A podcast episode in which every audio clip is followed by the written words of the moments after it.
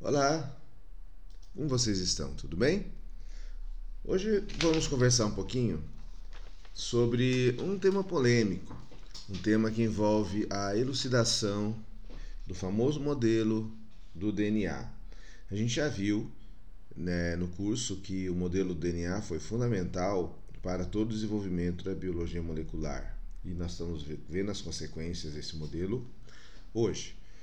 Então, tudo que nós fazemos de biologia molecular está se baseando em cima de um modelo construído para que nós tivéssemos uma ideia concreta de algo que é praticamente abstrato, ou seja, é algo que a gente não enxerga o que está acontecendo no tubo de ensaio. Esse modelo, como nós também vimos, foi elucidado por dois pesquisadores, na verdade três, James Watson, Francis Crick, em 1953. E eles foram laureados pelo maior prêmio da ciência, pelo reconhecimento do seu trabalho, em 1962. Então, junto com Maurice Wilkins. Todos esses três pesquisadores, eles são ingleses e eles já naquela época eles estavam trabalhando intensamente para tentar elucidar como seria a estrutura de um ácido nucleico do DNA, que estaria responsável, teria a função de manter estável a informação genética para a construção de um organismo. Então eles sabiam que o modelo deveria ter algumas peculiaridades, deveria ser capaz de mostrar de que forma esta função que era esperada da hereditariedade poderia se manter nele. E esse era o grande quebra-cabeça. Muitos pesquisadores estavam atrás disso. Na verdade, a ciência ela vive em busca de respostas para perguntas que existem buscando padrões, e os pesquisadores trabalham, na maior parte das vezes, colaborativamente. É óbvio que existe uma certa competição entre grupos, mas é, é uma competição construtiva. Não é uma, não deveria, pelo menos, ser uma competição é, que impedisse o avanço da ciência. Né? Deveria ser uma competição colaborativa, o que é uma coisa meio estranha. Por quê? Porque os pesquisadores, eles, eles gostam de fazer o seu trabalho, eles vivem pelo seu trabalho, mas eles também querem o reconhecimento do trabalho que foi feito. É muito ruim quando há uma injustiça na ciência, mas há injustiça em vários aspectos da sociedade humana, né? Só buscar na história. Então, o que aconteceu também, essa grande polêmica, envolve esses três ingleses, James Watson, Francis Crick o Maurice Wilkins e uma pesquisadora, também da Inglaterra, chamada Rosalind Franklin. A Rosalind Franklin e o Maurice Wilkins trabalhavam no King's College em Londres. E o James Watson e o Francis Crick no Instituto Cavendish em Cambridge, que fica a uns 80 quilômetros de Londres. É, eles então é, viviam próximos, mas cada um trabalhando, buscando elucidar a estrutura do DNA, cada um na sua região de pesquisa. Né? É, a Rosalind Franklin, ela trabalhava, ela era uma física, ela trabalhava com difração de raio-x. O que é difração de raio-x? Era, era moda na época, né? É, era a, a observação, a elucidação de uma estrutura tridimensional a partir dos desvios dos, de, dos raios X que se chocavam com uma, uma estrutura é, de cristal, ou seja, teria que se pegar uma determinada molécula, formar um cristal dela. Cristal é uma, é, são várias moléculas orientadas da mesma forma.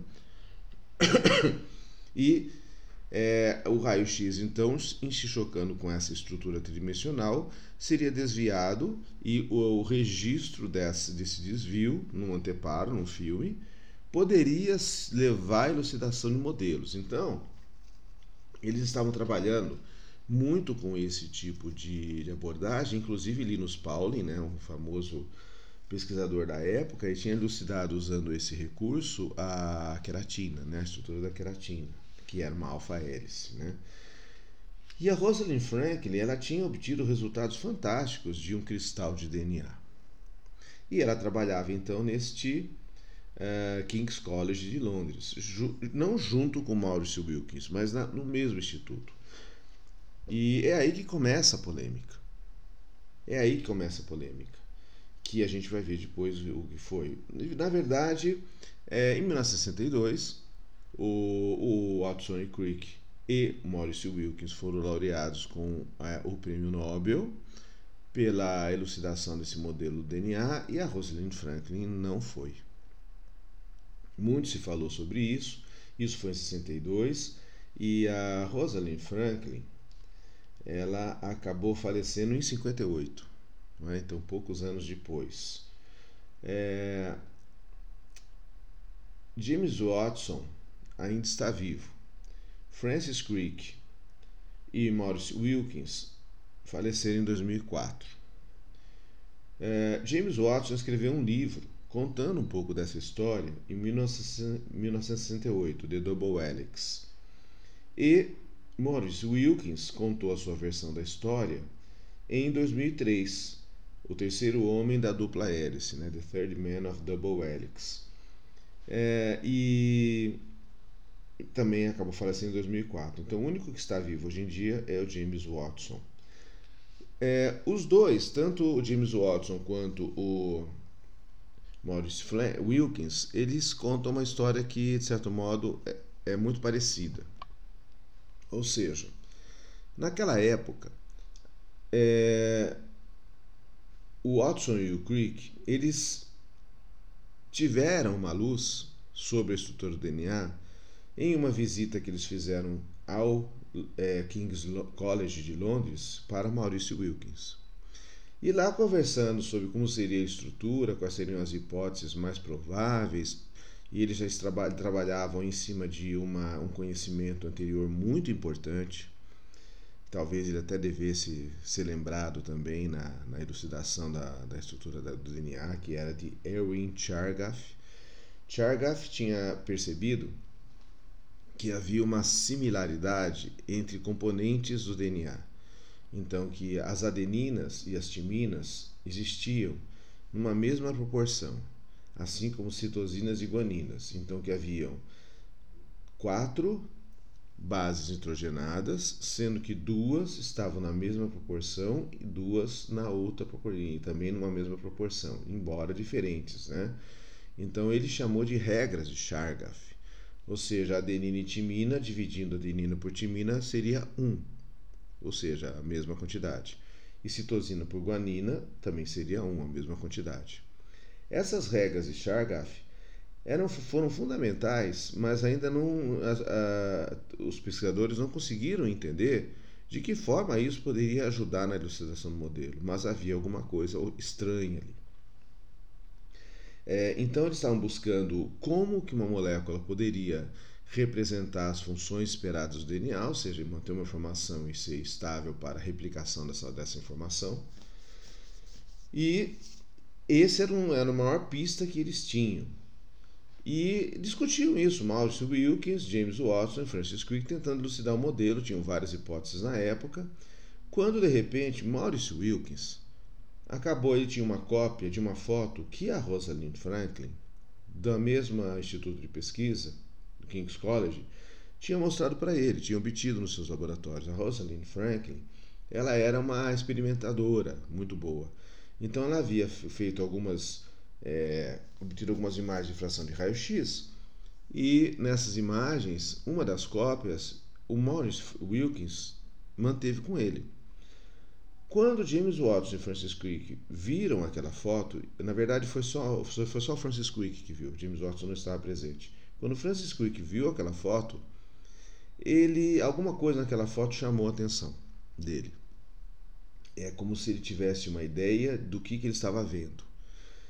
É, vale lembrar que nem Maurice Wilkins nem a Rosalind Franklin conseguiram interpretar aquela foto, o que, que eles estavam vendo, que é a famosa foto 51 de fração de raio-x. E o Francis Crick teve uma, uma ideia sobre o que ele estava vendo. Ao retornar para o Instituto Cavendish em Cambridge, ele conversou com James Watson e começaram os dois a trabalhar no modelo, construir o modelo, na verdade. Eles começaram a usar a mesma ideia do Linus Pauling, de com bolinhas e e componentes né, palpáveis, simulando átomos, eles começaram a construir um modelo e esse, que esse modelo pudesse atender às regras de Chargaff, atender as funções esperadas do DNA e conseguir é, a, a também atender a ideia da imagem que a Rosalind Franklin tinha obtido e que, eles tive, e que Francis Crick teve acesso. E eles ficaram muito tempo com isso, fazendo medições e tentando entender como que esse modelo poderia ser. E nessa época, existia uma tendência, já existia uma tendência de que a, a fita do DNA seria uma, uma fita em hélice, ou seria, seria em hélice a estrutura. E aquele modelo parecia mostrar que era em hélice.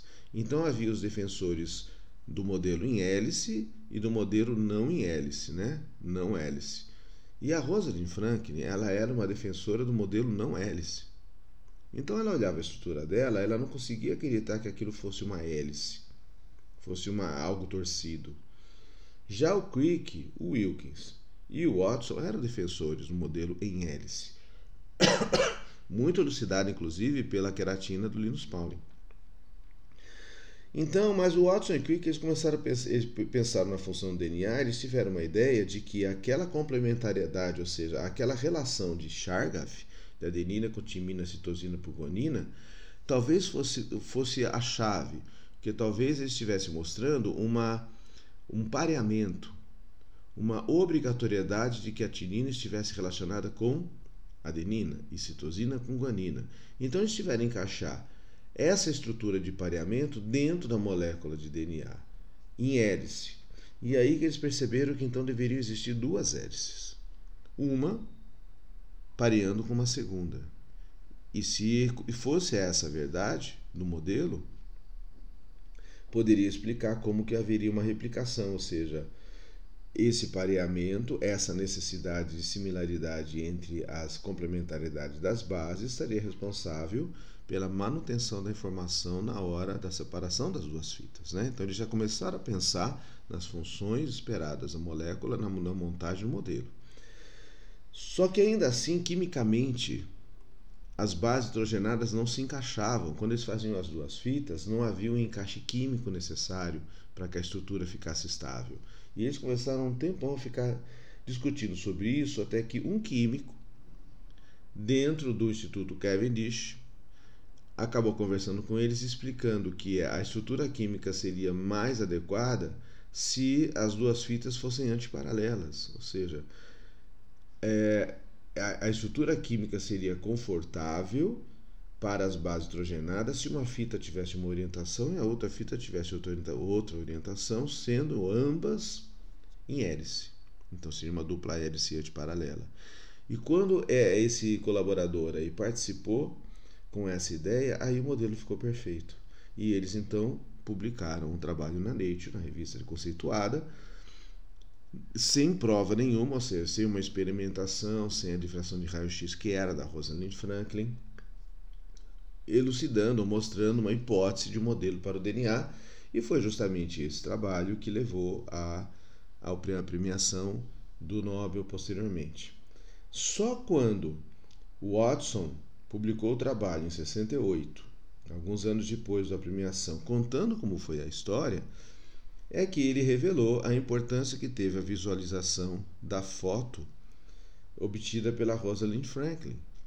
E isso causou um, uma grande discussão científica, porque é, muitas pessoas começaram a considerar que a Rosalind Franklin deveria também ter recebido o prêmio Nobel. E essa discussão vem até hoje em especial pelo fato dela ser mulher.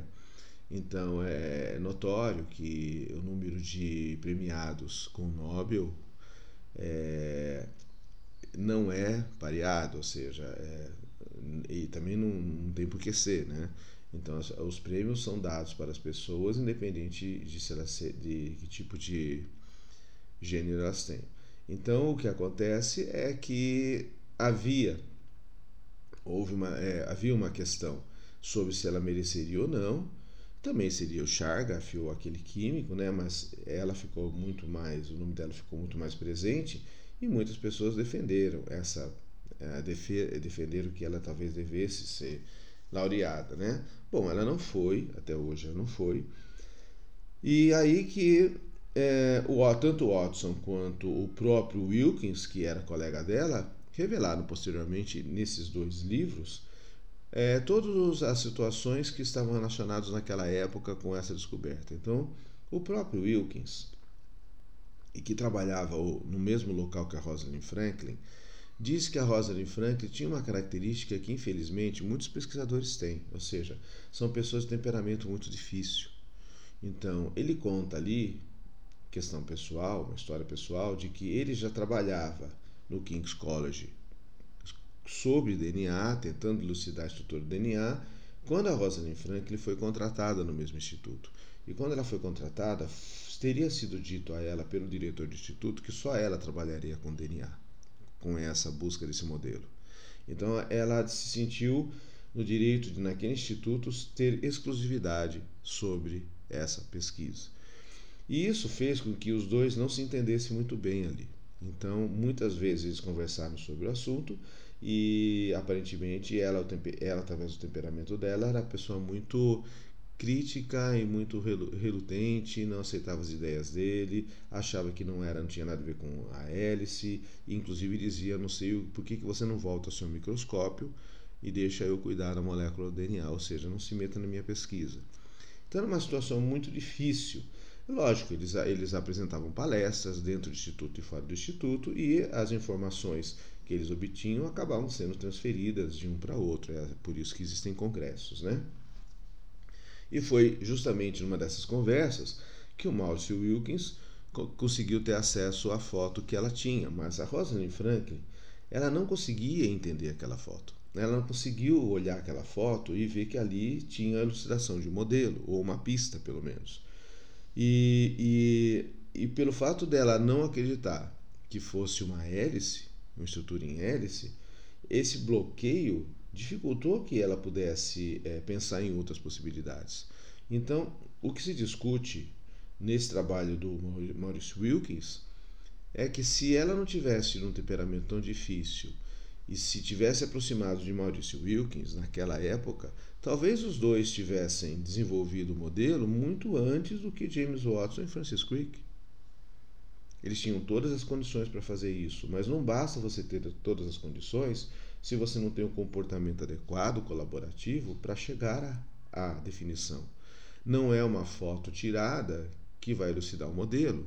Você tem que pensar muito em cima daquela foto e do propósito da molécula para poder chegar ao modelo. Foi um trabalho muito intenso de Watson e Crick. Não, a foto simplesmente trouxe mais uma pista, mas a foto em si não diz nada. A prova disso é que ela mesma querendo descobrir e tendo a foto, podendo fazer todas as medições a partir da foto que ela tinha, porque eles não puderam fazer as medições. O Francis Crick só viu a foto uma vez. Só viu, não pôde usar a foto para nada.